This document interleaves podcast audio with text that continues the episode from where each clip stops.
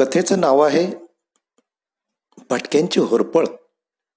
लेखक शिरीष कुमार जाधव. अभिवाचक शिरीष कुमार जाधव. गाव तसं दोन तीन हजार लोक वस्तीचं पण गावाचं गाव पण त्यात होतं. गावाचं नाव होतं पालचंदवाडी. घनदाट जंगल डोंगर दऱ्या कळकळणारं नदी बेसुमार प्राणी तिथं काहीच कमतरता नव्हती. गावाच्या मध्यभागी गावाचा पार गावाच्या पूर्वेला मारुतीचं मंदिर वरल्या आळीत पाटलाचं घर आणि मारुती मंदिराजवळ केसाड्याचा भाता. शेजारीच बाहेरगावून आलेले माती वाहणारे पाट वरवंट बनवणारे वडार व त्याला लागून कैकाड्याचं बिराड. घिसाडी कैकाडी वडार पारधी लोहार हे सर्व भटके विमुक्त. त्यांना ना स्वतःचं घर ना स्वतःचं दार. चार दिवस ह्या गावात तर चार दिवस त्या गावात. विंचुजाचं बिराड खांद्यावर. तसं बघितलं गेलं तर घिसाडी कैकाडी वडार हे सगळे दिसायला सारखे. रंगाने काळे धिप्पाड मेहनती. त्यांच्या बायकाही त्यांच्या बरोबरीने काम करायला तयार असणार आहे कैकाड्याचा धोंडीराम त्याची बायको बसंती. मुलगा तानी.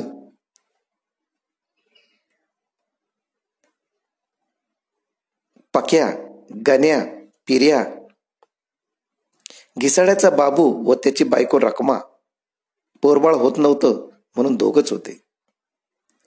वडाऱ्याचं पंधरा सोळा कुट व्यक्तीचं कुटुंब असेल. कैकाड्याचा धोंड्या सकाळी उठायचा बायकोला घ्यायचा पाटा टोपले विणण्यासाठी रानात जायचा व रानातून फोक रायमुनी पळाटी तोडून डोक्यावर बाहेर घेऊन दुपारपर्यंत येत असत. तोपर्यंत त्यांची मुलगी तानी तीन दगडाच्या चुलीवर भाकरी कोरड्यास तयार करायची. पाक्या गण्या पिर्या मोकळ्या जागेत चिरकी पाणी भाऊरा लपालपी इत्यादी सर्व मनसोक्त खेळ खेळत असत. कारण शिक्षणाचा गंध नाही. शिक्षणात शाळेत प्रवेश नाही. आणि कधी कधी तर वेळ प्रसंग वेळ पडला तर सर्व मुलं सर्व मुली आईबापाबरोबर जंगलात जायच्या.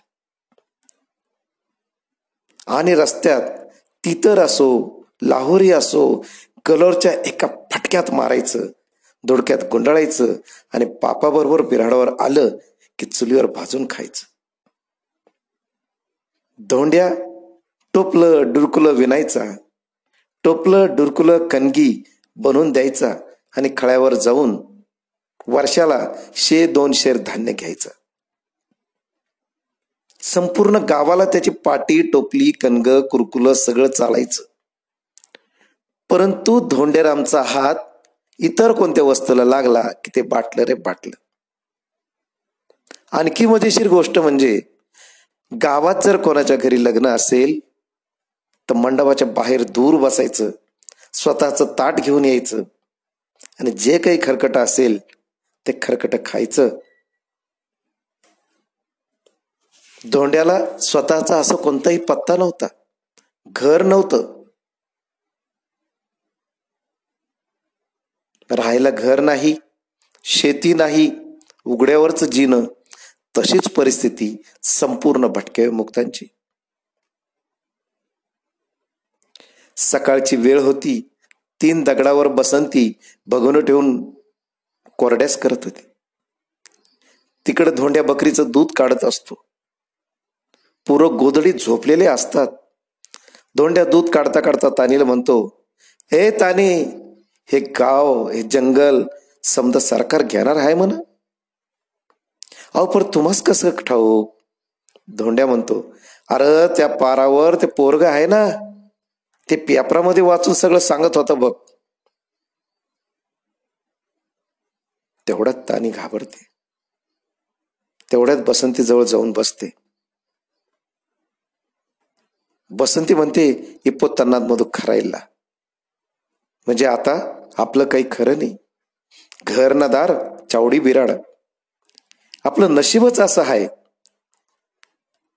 अरे तू कसलं नशीब घेऊन बसली या आपण जन्माने भिकारी. ह्या गावात तरी कुठं आपल्याला हक्काचं घर आहे आज इथं तर उद्या तिथं. नक काळजी करू. जा चहा घेऊन ये.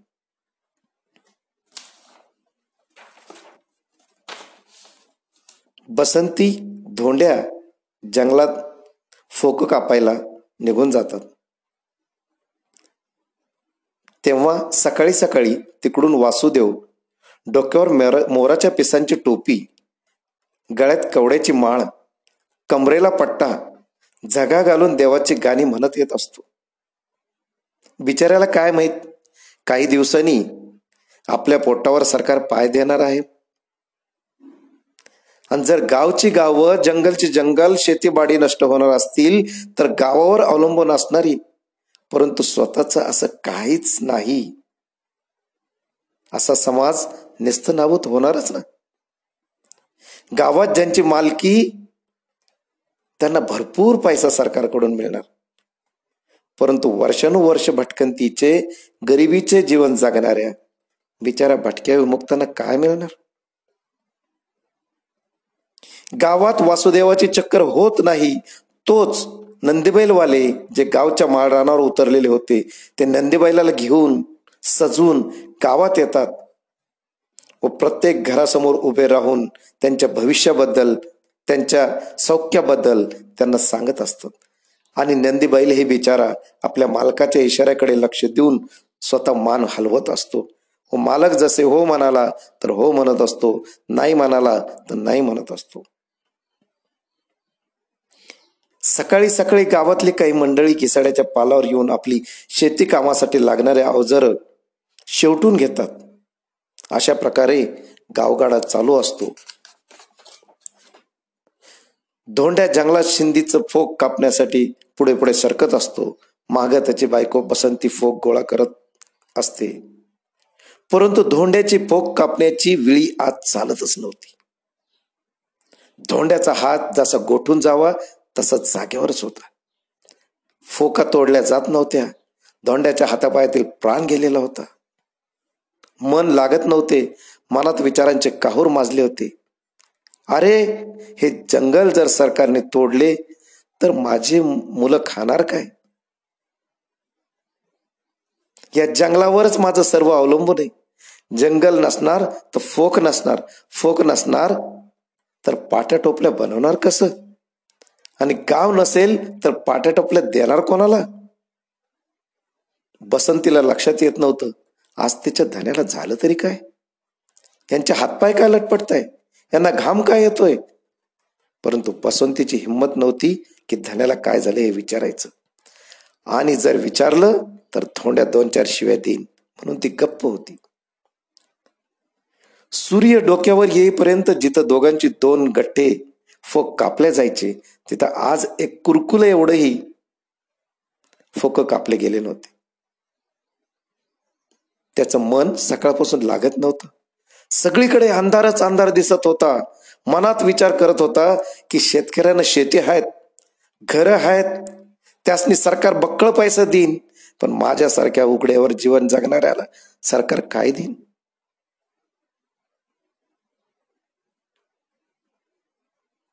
दुसऱ्या दिवशी धोंड्या बसंती तानी पक्या गण्या सगळे बिराडावर बसलेले असतात.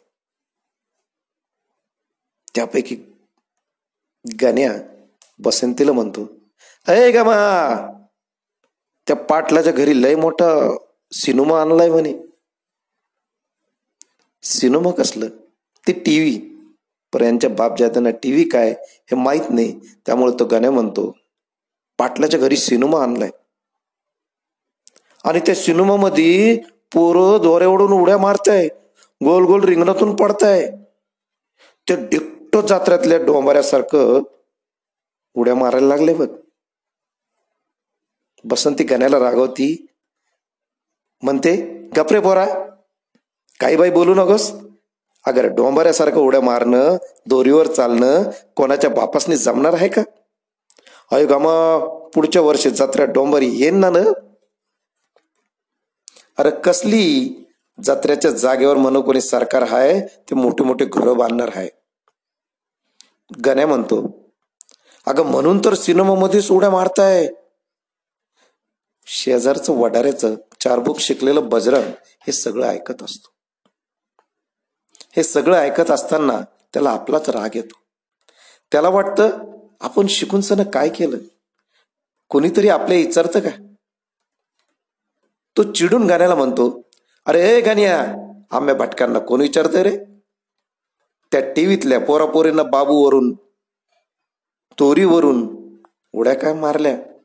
त्यांना पैकेचे पायका मान पण मिळते आणि जत्र्यातल्या डोंबारी दिवसभर उपाशी तापाशी उन्हा तानात लेकरा बाळासह कसरत करतो. स्वतः वाजवतो आणि त्याची बायको दोरीवर मुलाला घेऊन जीव मुठीत धरून चालत असते. छोटे छोटे मुलं त्या लोखंडी कड्यातून बाहेर निघण्याचा प्रयत्न करत असतात. त्यासनी कुणी एक रुपया टाकत नाही. आम्ही उन्हातानात देवाच्या मूर्त्या तयार करतो.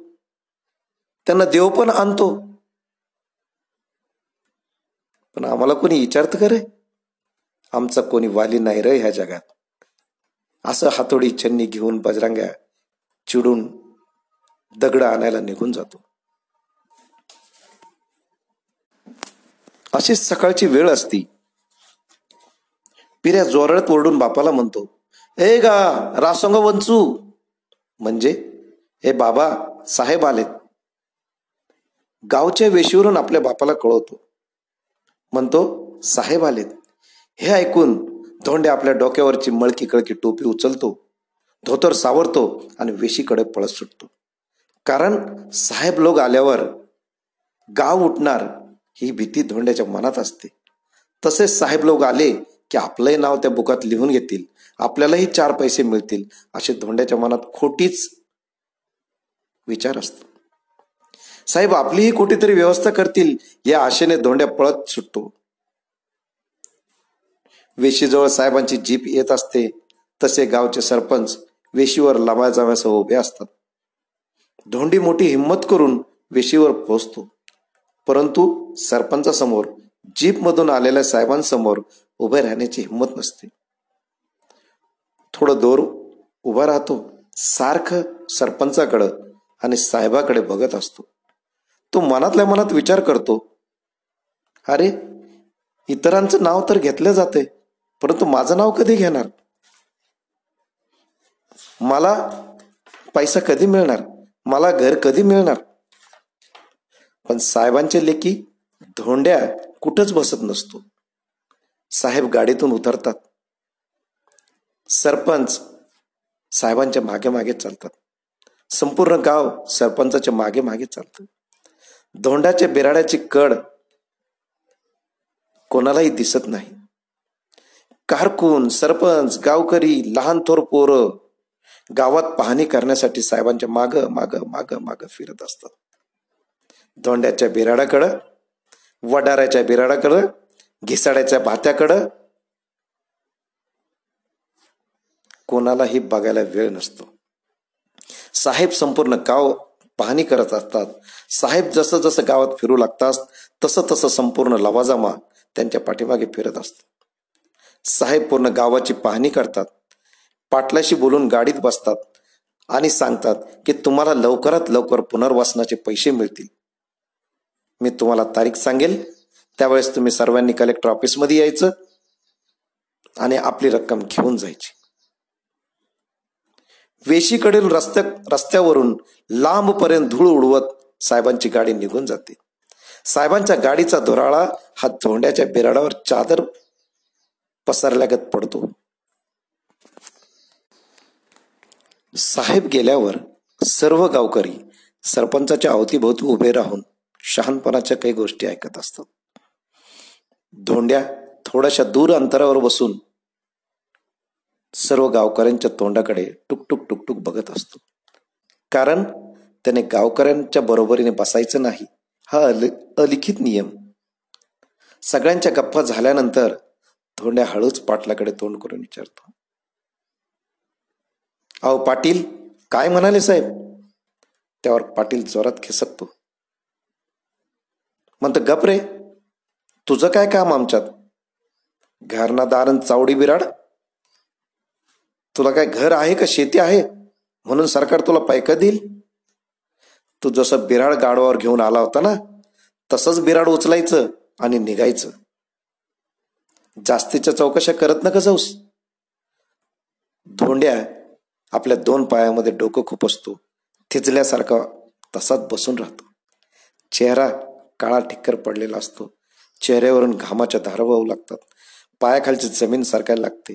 कारण आजूबाजूचे सर्व गावं हे पुनर्वसनामध्ये जाणार असतात. आपल्या पोट्या पाण्याचा साधन जाणार म्हणून धोंड्यात चिंतेत पडतो.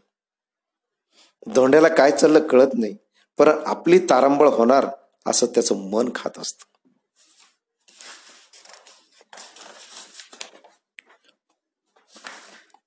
टोपल्या तयार करण्याशिवाय दुसरं काही माहीत नसतं. शहर काय असतं माहीत नाही. मग गाव उठल्यावर करणार काय? ज्याचं घर गेलं त्याला घर. ज्याची शेती गेली त्याला पैसा. मुलांना नोकऱ्या. परंतु यापैकी माझ्याकडे काहीच नाही. मला काय मिळणार? मी काय करू? मी कोठे जाऊ? काय खाऊ? असे एक ना अनेक प्रश्न धोंड्याच्या मनात घर करून राहतात. धोंड्याचे हातपाय गळालेले असतात परंतु फुकटचं बळ आणून बिराडावर कसाबसा पोहोचतो. बसंती विचारते अहो काय झालं? काय म्हणलो तू साहेब? असं घामाघामून होऊन का आलात धोंड्या चोऱ्याने खेसकतो अग या उन्हाचे दिस आहेत ना घाम नाही येणार तर काय होईल? धोंड्या बाहेर भलेही दुसऱ्यांचे बोलणे खात असो पण बायको समोर तालेवार. बायकोला दोन शिवाय हसडणारच अग त्या सरपंचाच्या घरच्या टोपले येऊन ठेवले आहे ना? तानी रागानेच म्हणते आव ह्या वर्षाला त्याने टोपले मागितल्याच नाही. कणग्या मागितल्याच नाही. अगं काय म्हणते? मी खरंच बोलते त्यांनी शहरातून प्लास्टिकच्या टोपल्या आणल्या म्हण. लोखंडाचे ड्रम आणले म्हण. आणि ते बोलले की ह्या वर्षी काही घेणारच नाही.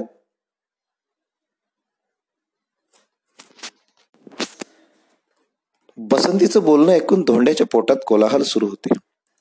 एकतर गाव उठणार त्यात गावकरी प्लास्टिकच्या टोपल्या विकत घेणार. म्हणजे आम्ही करायचं काय? घिसाड्याकडून बैलगाडीचं चाक शेतीचे अवजारे बनवून घेणारे शेतकरी शहरातून आधुनिक अवजारं आणत आहेत. वडाऱ्याच्या पाट्यावर त्याला कोणी विचारत नाही. मसाला दळायचं मशीन शहरातून आणलं जाते. शंभर वडाऱ्याचं माती खोदायचं काम एकच मशीन करू लागलंय. गारोड्याचा धंदा बुडालेला आहे. कारण काय? तर जंगलवाले साहेब धरतीन म्हणून कोणी जंगलातच जात नाहीये. जंगलातल्या शिकारी बुडाल्या. शेळ्या मेंढ्या गेल्या प्राणी गेले. शहरातील ठेकेदारांनी जंगलाचे जंगले नष्ट केले. आता आम्ही भटकणी करायचं तर काय? एकतर आम्हाला ढेकून मारायचं औषध द्या नाहीतर आम्हाला झाडाला लटकून फाशी द्या. म्हणजे आम्ही निसूर होऊन जाऊ. पण धोंड्याच्या मनात विचार येतो अरे मी मेलो तर माझ्या लेकरा बाळाचं काय? आमच्यासाठी कोण आहे? आमचा वाली कोण आहे? ज्याच्याकडे सगळं आहे त्याच्याचकडे पुन्हा जात आहे आम्ही फाटके होतो फाटकेच राहणार आहे काय? हे देवा असा दुजा भाऊन का करतोस रे? विचारांचा काहूर धोंड्याच्या मनात माजलेला असतो. धोंड्यात ताटकन बाबळीच्या झाडाखाली बसतो व सभोवतालचं डोंगर जंगल शेत झाड झुडप खळखळ वाहणारा नदी नहाळत बसतो. उन्हाचा पारा चढलेला असतो. तहान लागलेली असते. म्हणून नदीतलं नितळ पाणी दोन हातांनी उंजळी करून घटाघटात प्यायला लागतो. दुसऱ्याच क्षणी त्याच्या मनात विचार येतो की हे सगळं संपणार का? हे असं पाणी मला मिळणार का? या असं झाडाखालची सावली मला मिळणार का? मला हा रानमेवा खायला मिळणार का? मला ह्या जंगलात झाडाखाली शांततेने झोपता येणार का? हे सगळं नष्ट होणार आहे. मी फोक शिंदेच्या काड्या कुठून आणणार? माझ्या बकऱ्या कुठं चरणार? शिकार कुठं करणार? ह्या सगळ्या विचारात धोंड्या पडून जातो व नदीच्या काठीच फतकल म्हणून बसतो. परंतु त्याच्या चेहऱ्यावरचा ताणतणाव बसंतीपासून लपून राहत नाही. बसंतीला राहवत नाही. दोन चार शिव्या खायला लागणार हे मा माहीत असताना सुद्धा बसंतीने हिमतीने धोंड्याला विचारते इंद्र मुदा अक्कीर निघत म्हणजे आज काय झालं तुम्हाला? धोंड्या नेहमीप्रमाणे दोन चार शिव्या हसडून बसंतीला म्हणतो गब्बस की माणसाचा जीव जळतीय आणि तू पोलिसासारखं विचारपूस करती. अहो मी काय म्हणते? तुम्हाला घाम येतोय. काम करत नाहीस. तटकन पाणी पिता पिता फटकल मांडून बसलात. बसंती मनातून घाबरलेली असते. तिला धोंड्याच्या मनातील घालमेल कळत नाही. पण धोंड्याला वरवर वाटावं म्हणून म्हणते आव दररोज काड्या कापणे हे आपल्या नशिबीच आहे. चला परत बिराडावर जाऊ. इकडे गावातील कार्यकर्ते पारावर बसलेले असतात. त्यांच्या चर्चा चालू असते. काही शिकलेले असतात. काही अशिक्षित असतात. काही वयाने मोठे असतात. सर्वजण गप्पा मारण्यात गुंग असतात. परंतु या गप्पांमध्ये सुद्धा गावातील मोठ्या वाडवडिलांना सरकारनं जमिनी अधिग्रहण केलंय हे आवडलेलं नसतं. कारण त्यांच्या पिढ्यानपिढ्या त्या गावामध्ये गेलेल्या असतात. पिढ्यानपिढ्या त्यांनी शेती काम केलेलं असतं. आणि शेतीमध्ये जी मजा असती ती मजा इतर कुठं नाही असं वाढ वाढल्यानं वाटत असतं. परंतु गावातील जो तरुण असतो जो शिक्षित असतो अल्पशिक्षित असतो त्याच्या डोळ्यासमोर नोट्यांची बंडल मोठ्या मोठ्या गाड्या बंगले हे सगळे दिसत असतात. त्यांनी पूर्णपणे मनाची तयारी केलेली असते की आपल्याला हे गाव सोडून जावे लागणार आहे. परंतु भरपूर पैसा सुबत्ता आपल्या जीवनात येणार आहे. त्यातून त्यांचा कल्पनाविलास चालू असतो. कोणी म्हणतं मी बांगला बांधणार. कोणी म्हणतं मी क्रुझर घेणार. कोणी म्हणतं मी स्कॉर्पिओ घेणार. तर कोणी म्हणतं मी बुलेट घेणार. धोंड्या त्या पारावर खाली जाऊन बसतो. सगळ्यांच्या गप्पा कान लावून ऐकतो. हे सगळं ऐकून त्याचं काळीच धास होत. मनातल्या मनात म्हणतो माझ्या बापजाद्याकडे शेत जमिनी का नव्हत्या? मा माझ्या बापजाद्याकडे जमिनी असत्या तर मला बी बक्कळ पैसा मिळाला असता. म्या बी घर घेतलं असतं सायकल घेतली असती. परत देव बघा ना आम्हाला गरिबी आणि त्यासनी श्रीमंत. का म्हणून या जातीत जन्म दिलाय? हा विचार मनात चालू असतानाच गावातील ईश्वर धोंड्याला पायाने हलवत म्हणाले धोंड्या तू किती मजली घर घेणार आहेस रे? कोणती गाडी घेणार आहेस? असे प्रत्येक जण धोंड्याला हिनवत असतात. त्याच्या जातीवर गरिबीवर अशिक्षितपणावर आघात करत होते. मूकपणे सगळं ऐकून घेण्याशिवाय पर्याय नव्हता. गरीब माणूस कोण कोणाचं काय करू शकतो? प्रश्नागणिक मनातल्या मनात धोंड्या तुटत चालला होता. सहा फुटाचा धोंड्या पार वाकून गेला होता. विचारांचं थैमान त्याच्या डोक्यात चाललेलं होतं. मनातल्या मनात शेतीवाडी आहेत म्हणून माजले आहेत असा विचार करत होता. दुसऱ्या दिवशी गावात वार्षिक जत्रेची मीटिंग चालली होती. सरपंच खुर्चीवर बसले होते. सगळे सदस्य समोर बसले होते. प्रत्येक सदस्य आपापले म्हणणे मांडत होता. राजेसाहेब उठले व म्हणाले ह्या वर्षी शेतकऱ्यांना सरकारकडून जमिनीच्या बदल्यात पहिला हप्ता मिळालेला आहे. आपलं गावही यानंतर उठणार आहे. गावात सगळे सुखी समाधानी आहेत. त्यामुळे या वर्षी आपल्या गावात चंपाबाई सातारकर यांचाच तमाशा आला पाहिजे. त्याला सगळ्यांनी एका आवाजाने होकार दिला.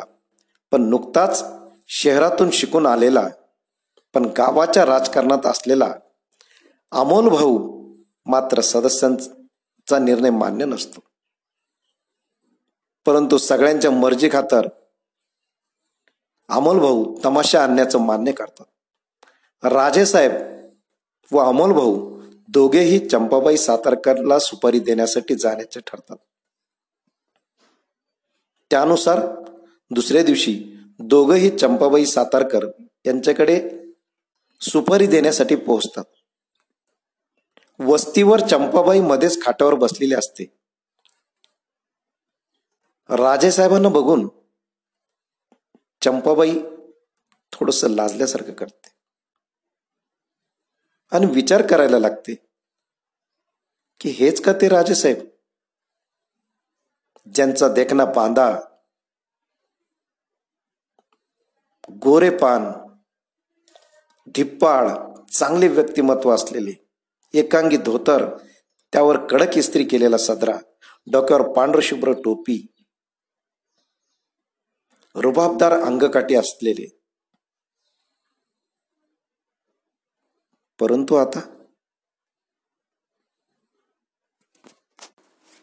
परंतु आता वार्धक्याकडे झुकलेले त्यांच्याबरोबर असलेले अमोल भाऊ शहरातून शिकून आलेला राजबिंडा तरुण अंगात जीन्सची पॅन्ट वरती टी शर्ट दोघांना बघून वस्तीवरील इतर मुली घोळका करून कुजबूज करू लागल्या. त्यांना वाटले चांगली मावठी पार्टी आलेली आहे. संध्याकाळची वेळ असल्याने मुली चांगल्या नाहून धुवून बसल्या होत्या. कोणी पावडर लावत होते कोणी केस विंचरत होते. शेजारीच दोन तीन मुलं लहान लहान मुले रडत होती. परंतु त्यांच्याकडे बघायला त्यांना कोणालाही वेळ नव्हता. एका कोपऱ्यात तबलजी पेटीवाले भिडे फुकत बसले होते. चंपाबाईने राजेसाहेबांना बघून नमस्कार केला. राजेसाहेबांना बसण्यासाठी एक खाट दिली. चंपाबाई म्हणते मालक कुणीकडे वाट चुकली?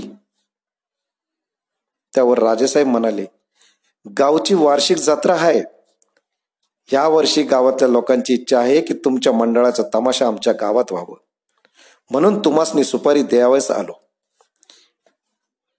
त्यावर चंपाबाई दीर्घ श्वास घेऊन एकटक आकाशाकडे बघून विचार करू लागते की एक जमाना होता आमच्या गावात तमाशाचा फळ पडला रे पडला की गावची पोरं सोर म्हातार कोतार गोळा व्हायची आणि आमच्या कलेला दाद द्यायची. पण आज ह्या सिनेमामुळं असल्या नवीन पोरांना लोक कला कशाला म्हणतात हे ठाऊकच नाही. नुसत्या त्या सिनेमातल्या पोरींना पाहून येडं होत आहे राजेसाहेबांकडे पाहून चंपाबाई म्हणाली मालक आज लोकांनी आमची कला पसंत नाही.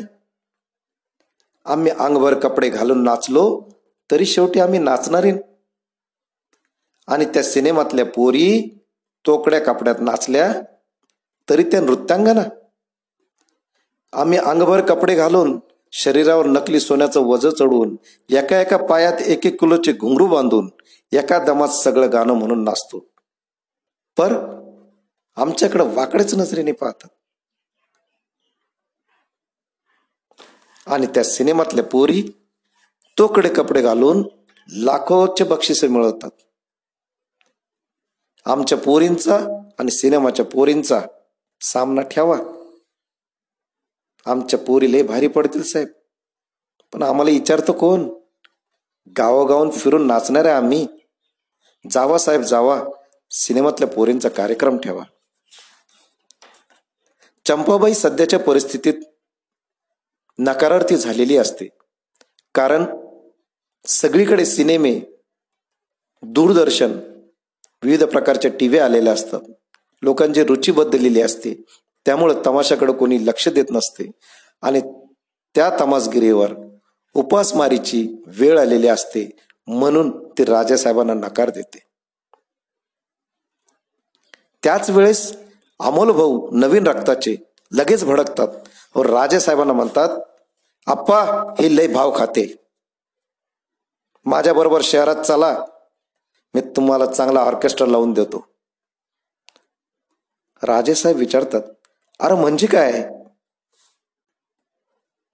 अमोल भाऊ म्हणतो सिमा सिनेमातल्या पोरी नाचताय ना? त्या पद्धतीने त्या पोरी नाचताय पा अख्खं गाव खुश होईल.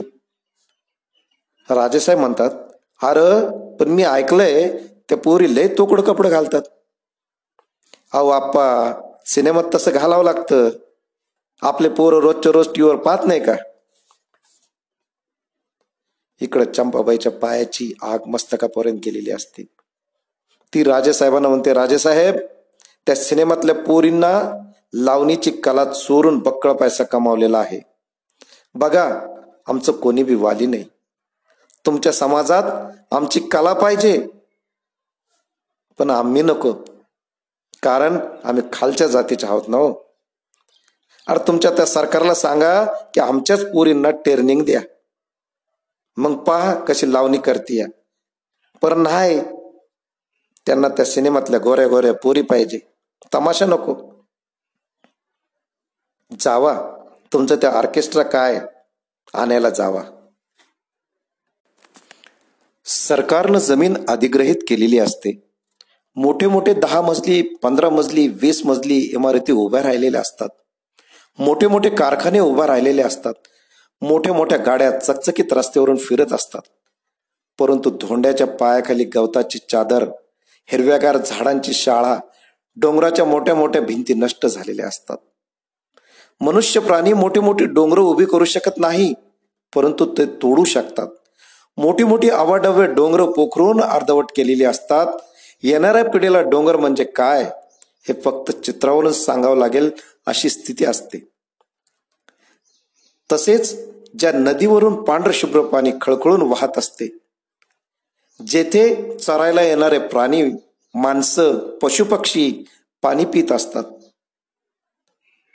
तेथे आज रोजी काळी गटरगंगा वाहत असते. शहरातल्या सर्व कारखान्यातलं पाणी त्या नदीमध्ये सोडलेलं असतं आणि त्या नदीचं पांढऱ्याचं स्वरूप काळं झालेलं असतं. परंतु त्याचं समाजाला काय? जेथे हजारो एकर जंगलामध्ये वाघ सिंह हत्ती पोपट रानगवे इत्यादी सारखे प्राण्यांची गर्दी होत असते. तेथे आज घरच घर माणसंच माणसं गाड्याच गाड्या झालेल्या असतात.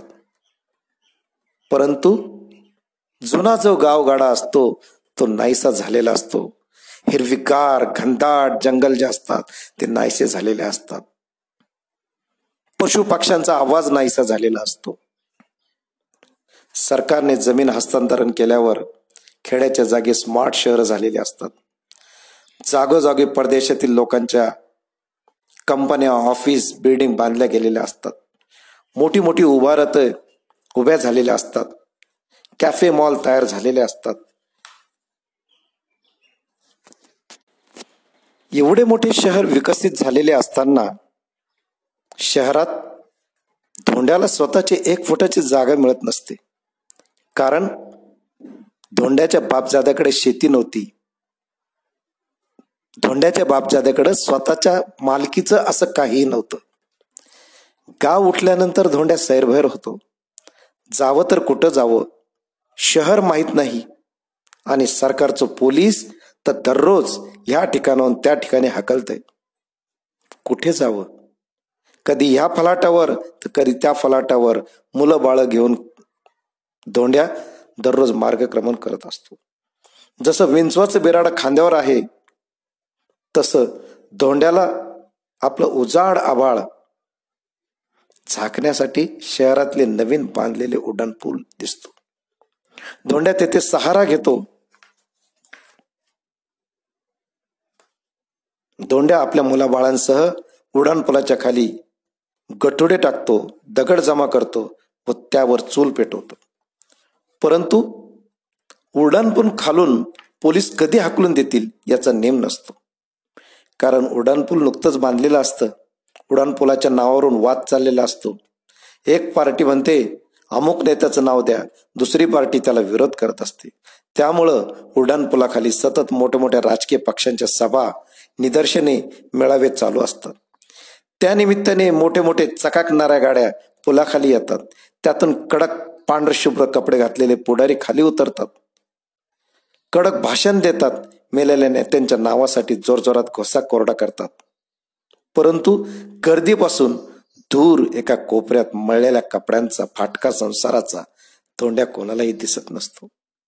मेलेल्या नेत्याच्या नावास खाली सगळे लढतात परंतु ते जिवंत आहेत त्यासाठी कोण लढणार?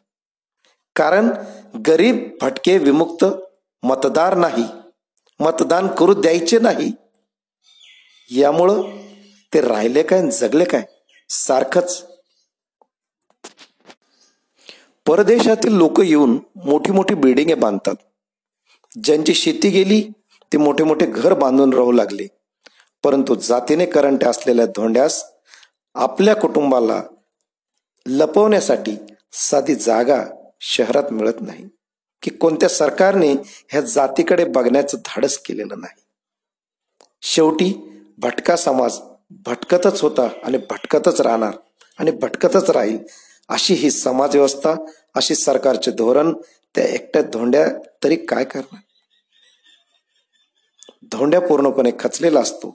समाज शासनाचे चटके त्याच्या समाजाला भटक्या समाजाला बसत असतात. संध्याकाळची वेळ असते पुलाखालून दोन्ही बाजूने चकाकणाऱ्या गाड्या जात असतात. त्या गाड्यांच्या रंगावर धोंड्याच्या तीन दगडातील निखारे स्पष्टपणे दिसत असतात. एकीकडे राहायला घर नाही दार नाही आणि दुसरीकडे आभाळा एवढ्या इमारती. त्या इमारतींच्या बाहेर ज्यांचे विश्व नाही अशा बिना काळजाचे लोक धोंड्याला सततच्या भ्रमंतीमुळं लेकराकडे बघायला वेळ मिळत नाही. अशीच एक संध्याकाळ असते धोंड्या पुलाखाली बसलेला असतो. समोरून खूप लोकांची गर्दी चाललेली असते. बँडचा आवाज फुलांची उधळण बायका पुढे नाचत असतात. कशाची गर्दी आहे बघण्यासाठी धोंड्या गर्दीजवळ जातो. बघतो तर उघड्या गाडीत एक दाढी वाढलेला साधू बसलेला असतो. त्याच्या पुढे बायका पोरं नाचत असतात. बँड नगारे घोडे हत्ती उंट इत्यादी समोर चालत असतात. धोंड्या म्हणतो आपण पण साधू महाराजाचा आशीर्वाद घ्यावा. का माहीत आपलं नशीब पलटून जाईल. पण धोंड्याचा रंग मळकटलेलं धोतर घाणेडी टोपी असला अवतार पण त्याला कोण जवळ येऊ देत? परंतु धोंड्या महाराजांजवळ जाण्याचा प्रयत्न करतो. महाराजास बघतो आणि धोंड्यात भुचकळ्यात पडतो. अरे! हे तर आपल्या गावचं आपण याला पाहिलेलं. हा छूमंतर करायचा. धोंड्या विचारात पडतो. नंतर डोक्यावरची टोपी आपटत स्वतःलाच म्हणतो अरे हे तर आपल्या बालचंदवाडीचं. हे कसलं महाराज? हे तर छोच्या करायचं. हे कोडं त्याला कळत नाही. गावामध्ये साधारण राहणारा माणूस आज त्याच्या पुढे हजारो लोक नाचताय हजारो लोक उभे राहताय. हे काय भानगड आहे? विचार करत असताना त्याच्या तोंडातून शब्द राग पोटात पेटलेला वनवा बाहेर पडतो व चोर चोरात बोलू लागतो देवा हाच कर तुझं नाही. तुला प्रामाणिक प्रमाणे भजणारे वेगळे आणि असले महाराज तू तयार केलेस? अरे देवा आमासनी जन्म दिला तेव्हा आमचं नशीबिशीब लिहिलं होतं का नाही? अरे गणगणित फिरायचो तेव्हा उघड्यावर राहायचो. गावातले कुत्रे मांजरं डुकर आमचे शेजारी आणि साथीदार. आम्हासनी कधी घर म्हणून काही बघायला मिळालं नाही. आमच्यासमोर शेंबड पोरं आज मोठ्या मोठ्या गाडीतून फिरताय. कोणी मोठी घरं बांधली कोणी मोठी यंत्रे घेतली कोणी टरक घेतली कोणी काय काय? काय? तर त्यांच्या बापजादाकडे शेती होती म्हणून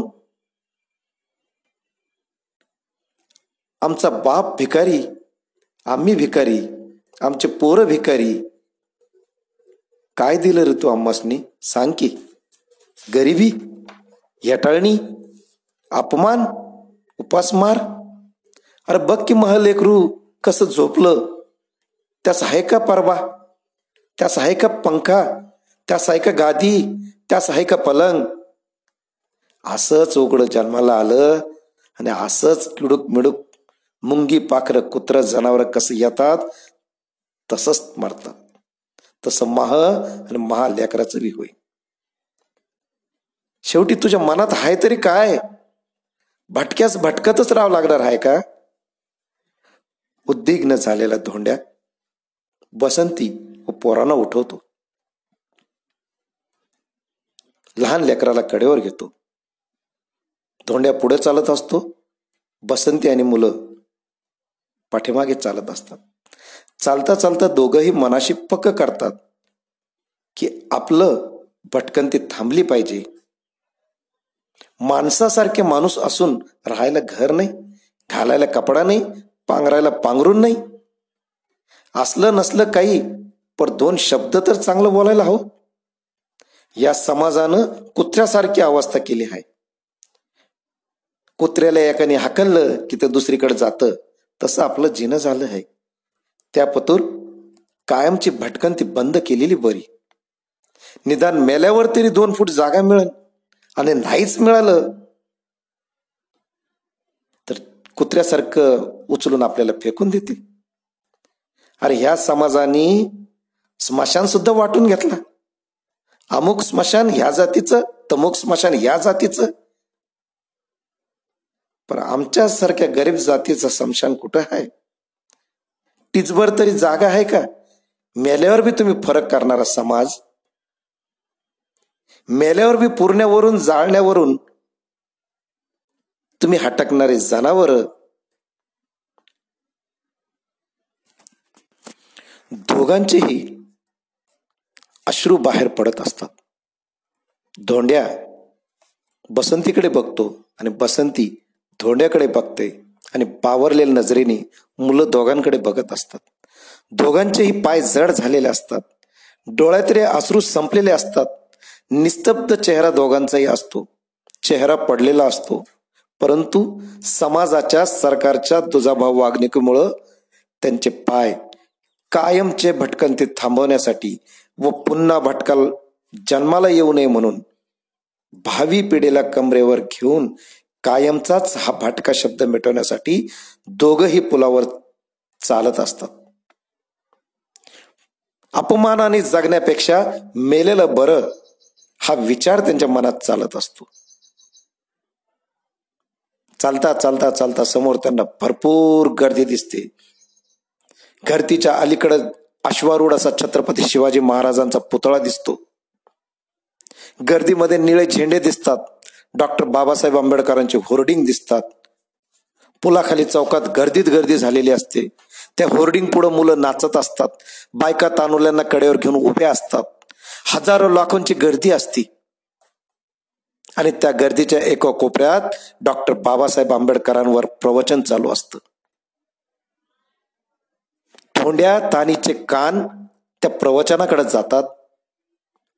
त्या प्रवचनाच्या सुरुवातीला तो जो वक्ता असतो तो म्हणतो की अठरा पगड जातीला घेऊन जसं माझ्या छत्रपती शिवाजी महाराजांनी स्वराज्य स्थापन केला तसंच आम्हाला आमच्या स्वराज्य स्थापन करायचं आहे. डॉक्टर बाबासाहेब आंबेडकरांनी जसं सांगितलं शिका संघटित व्हा संघर्ष करा.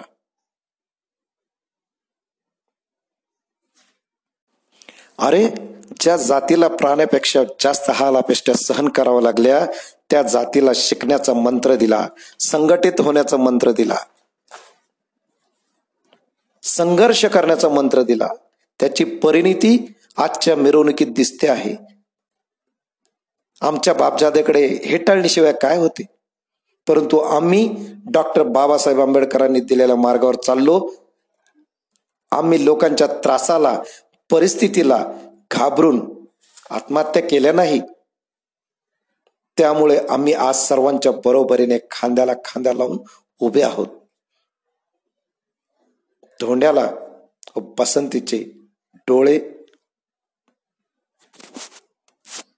त्या गर्दीकडे जातात. धोंड्याला व बसंतीला समोरचा वागता काय म्हणतो हे चटकन कळते. ते म्हणतात आम्ही आमची भटकंती थांबवणार. परंतु आमच्या मुलांना शिक्षण देऊन आमच्या समाजाला शिक्षण देऊन संघटित होऊन संघर्ष करून आणि सोहऱ्यात धोंड्या आणि पसंती म्हणते जय भीम.